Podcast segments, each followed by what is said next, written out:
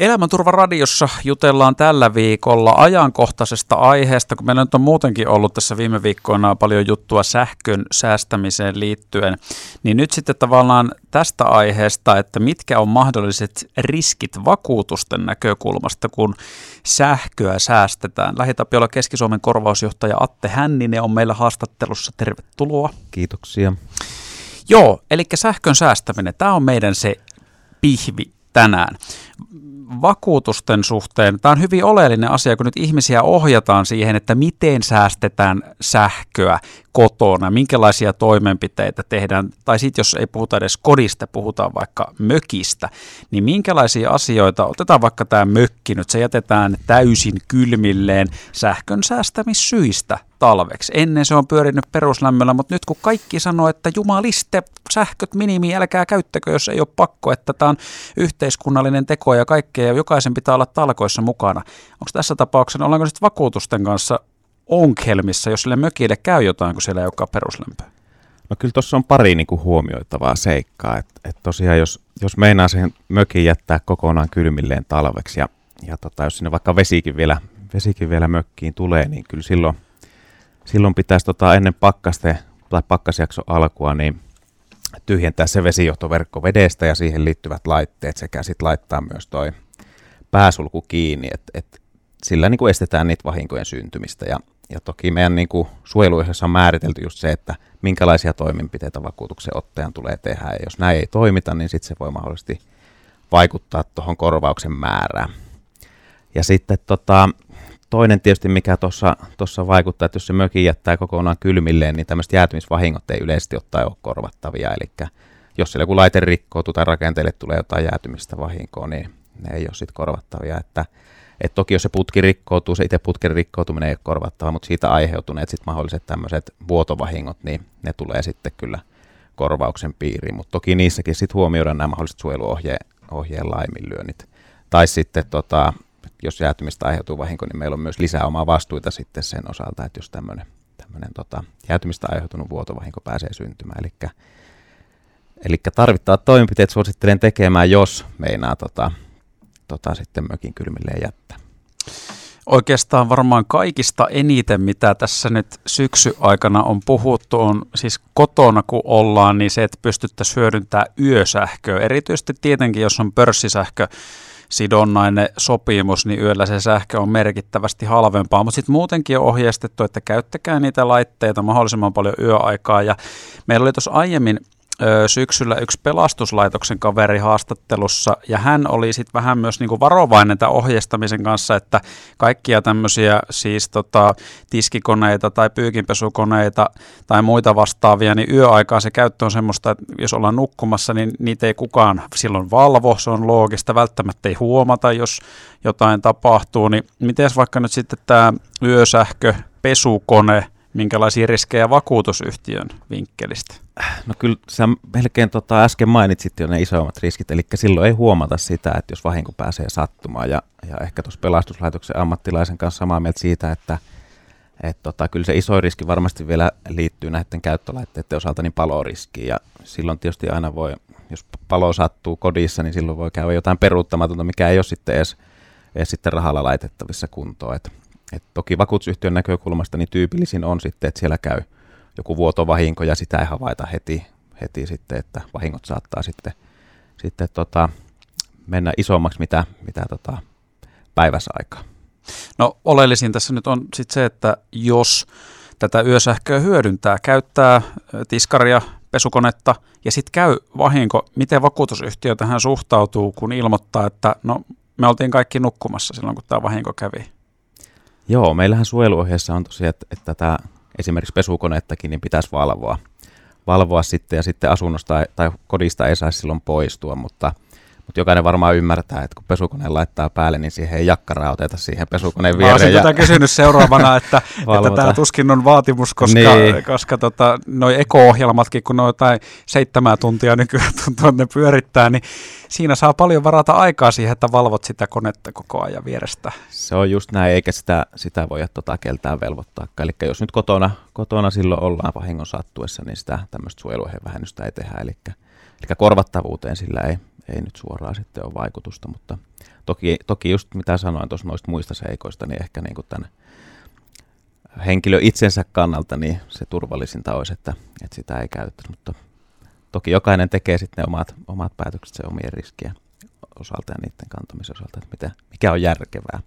Mutta tämä on myös tämä on tärkeää, että näitä eri puolia tässä nostetaan esiin, kun kuitenkin paljon ihmisillä nyt toitotetaan sitä ja sanotaan myös tätä, että vaikka olisi minkälainen sähkösopimus kiinteähintainen, niin osallistu talkoisiin ja näin.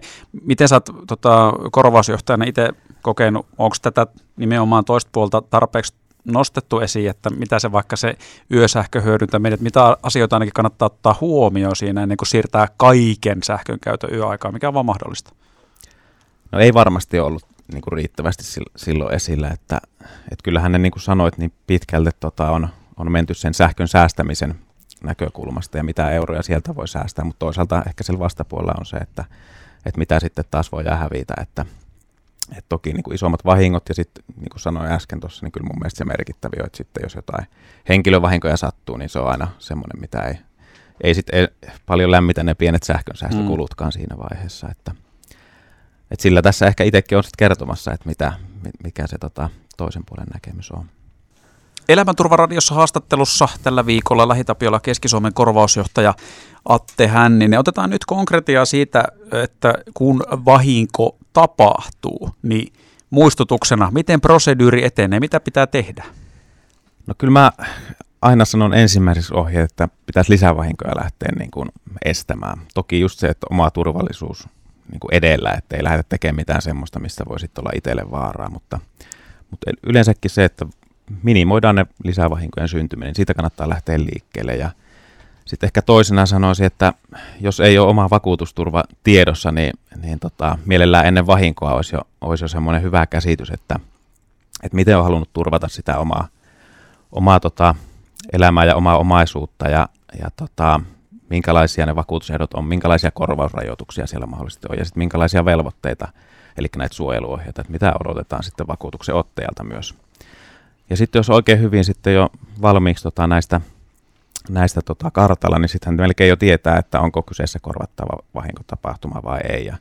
Sitten kannattaa melkein siinä kohtaa niin, niin lähteä ottaa yhteyttä sinne omaan vakuutusyhtiöön. Ja, ja tota, vakuutusyhtiöltä sitten saa, saa tota, hyvät ohjeet, sitten, että miten sitä vahinkoasiaa lähdetään eteenpäin viemään. Ja kerrotaan tietysti ylipäätään tarkastaan se vakuutusturva, että onko kyseessä korvattava vahinko vai ei. Ja, ja vaikka ei oiskaan, niin meiltä tietysti saa aina vinkkejä sen vahingon, vahingon tota, eteenpäin viemiseksi. Ja, Ja tota, näillä, näillä mä lähtisin eteenpäin. Toki sitten aina kannattaa, että kun vahinko on sattunut, niin, niin, niin ottaa sitä mahdollisesti kuvat, että, mm. että on sitten todennettavissa myös, että, että mitä, mitä kävi. Joo, tätä dokumentaatiota mä seuraavaksi olisin kysynyt, kun siitä yhteydenotosta puhuit, niin, mm. niin tota, verkkohan nykyään aika kätevä. Viimeksi esimerkiksi muistan itse, kun vakuutusyhtiön kanssa on asioinut, niin kirjauduin ja sitten on tämmöinen chattipalvelu, sielläkin näpyttelin suoraan reaaliaikaisesti tai sitten voi lähettää viestiä, mutta tota, varmaan edelleenkin niin pystyy myös soittelemaan. Toki niissä on joku, voi olla jonotusaikaa, mutta sitten soitellaan takaisin tai muuta vastaavaa, mutta siitä ei kokonaan luovuttu kuitenkaan.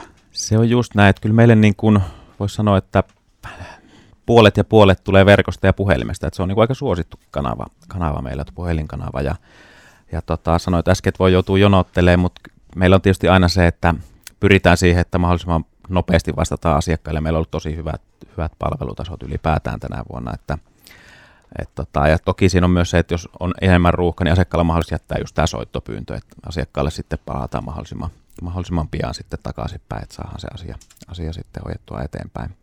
Mutta koko ajan toi myös tuo verkko, verkossakin vahingon ilmoittaminen ja sen helppous sitten on kyllä siihen on kovasti panostettu, että Että se, sen ka- suosio varmasti tulee niinku kasvaan kyllä niinku lähivuosina. Mikäs on se ajallinen mm, vyöhyke, kuinka nopeasti korvaushakemus pitää tehdä? Tuossa ennen kuin aloitettiin sunkaan haastattelun, mä kerroin omista uusista Niken hienoista lenkkareista, jotka puolitoista vuotta sitten pöllittiin. Ei tarvitse siis tästä keisistä puhua se enempää, mutta tota, ihan vaan esimerkkinä, että kun siitä on puolitoista vuotta aikaa, niin voisinko mä enää tehdä tästä varkaustapauksesta ilmoitusta, että mikä tässä se on se aikajakso, minkä sisällä pitää toimia? Joo, eli siis vakuutusehtojen mukaan niin vuoden kuluessa pitäisi, pitäisi ilmoittaa, eli nyt tämä sun tapaus olisi valitettavasti vanhentunut, eli sä et voisi enää, enää et olisi oikeutettu korva, korvaukseen sitten noiden lenkkareiden osalta.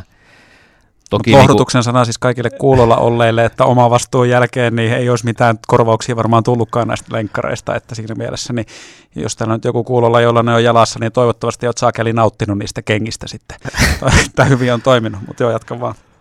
Niin, sitä oli vielä sanomassa, että, että vaikka se vuosi on se ilmoitusaika, niin kyllä se vahinkoasian hoitamisen ja kaiken muun kannalta on kaikista järkevintä ilmoittaa tietysti se viipymättä, että, että ei turhaa, ei kannata odotella sinne ihan... ihan tota viimeisille hetkille se vahingon ilmoittamista, että, että suositus molemmin puolin niin kuin sen asian hoitamisen osalta olisi, että mahdollisimman nopeasti sitten ilmoittaa vahingon jälkeen. Niin. Kannattaako tehdä jo heti tavallaan, vaikkei kaikki esimerkiksi, öö, mitä siitä tulee euromääräisiä seurauksia ei ole tiedossa, että jos ajatellaan vaikka, että tiskikone räjähtää, tai toivottavasti se ei räjähdä, mutta että sieltä laukeaa joku ja sitten vettä pääsee lattialle, mikä on yleensä aika paha tämmöinen vesivahinko, tai elementit sille on, mutta ei, alkuunhan ei tiedetä, että tietenkin on tehty toimenpiteet, suljettu hanat, kuivattu, mm. näkyvä vesi ja näin, mutta heti, heti tehdään ilmoitus ja niin kuin tiedetään tarkemmin, kuin paha se on. Joo, kyllä se ohjaa, että nimenomaan heti kun saadaan ne lisävahingot torjuttua, niin silloin se ilmoitus tehdään, se tehtäisiin, silloinhan me Me pystytään just vaikuttamaan siihen, että saadaan ylipäätään, niin kuin, tai hyvin harvoin tiedetään siinä kohtaa, niin kuin sanoitkin, että mitä, mitä kaikkea tästä tulee, niin kuin, tai kuinka isot nämä vahingot tulee kaikkinensa ole. Ja silloinhan meiltä yleensä tilataan sitten tämmöinen vahinkokartus, jossa katsotaan, että mitä, minkälaiset vahinkoalueet on, mitä, mitä korjaustoimintaa pitää tehdä. Ja sitten yleensä vasta viimeisin tieto on sitten, kun on tehty mahdolliset purkutyöt, että mihin, kuinka pitkälle se on sitten levynyt ja miten se on korjattavissa, että et, tota... Tässäkin kohtaa niin nopeasti ilmoitus, niin asiat menee varmasti niin kaikista parhaiten sitten eteenpäin. Miten tämä sitten toisella puolella menee? Jotain keskimääräistä tämmöistä tilastoa varmaan löytyy siitä, että kuin nopeasti korvausasioissa vastataan. Toki se riippuu aina tapauksesta, mutta jotta me tätä liirumlaarumia tarvitsee kaikkea käydä läpi, niin onko jotain tämmöistä tilastollista suuripiirteistä keskiarvoa? Joo, kyllä meillä niin kuin tavoite on tietysti, että saataisiin mahdollisimman moni asia kerrallaan hoidettua kuntoon ja Ja tota, meillä semmoista tilastoa tietysti löytyykin, että kuinka nopeasti me saadaan sit asiakkaan vahinkoilmoituksesta vahinkoasia, niin kuin, tai ratkaisu asiakkaalle ilmoitettua, onko kyseessä korvattava vahinko vai ei. Ja sanotaanko, että semmoinen neljä, neljä viiesosaa niin pystytään ratkaisemaan vuorokauden aikana, eli, eli aika iso osa, kun ottaa sitten vielä huomioon, että et tota, joskushan me tarvitaan lisää tietoja siihen vahingon korvattavuuteen liittyen, että kaikkea ei välttämättä siinä vahinkoilmoituksen hetkellä ole vielä tiedossa, että että pystytään sitä ratkaisua heti tekemään, niin voisin sanoa, että suht, suht nopeasti kyllä se vahinkopäätöksen saa, ja toki me hyödytään tosi paljon nykyään niin kuin myös automaatiota, mikä, mikä tota, mahdollistaa sitten sen, että, että se voi tulla ihan saman tien se päätös että, tästä tota, korvauksesta. Tällä viikolla Elämänturvaradiossa on juteltu LähiTapiola Keski-Suomen korvausjohtaja Atte Hännisen kanssa. Me aloitettiin tuosta sähkön säästämisestä ja siitä puhuttiin, että jos nyt yöaikaan käyttää sähköä, mitä asioita pitää vähintään huomioida ja sitten oli tästä korvaushakemuksen tekemisestä. Ensi viikolla jatketaan vielä tarkemmin siitä, että kuka näitä päätöksiä siitä korvaamisesta lopulta tekee. Ja, ja tuossa kun Atte mainitsi myöskin tämän automatiikan, niin siitäkin pikkusen lisää.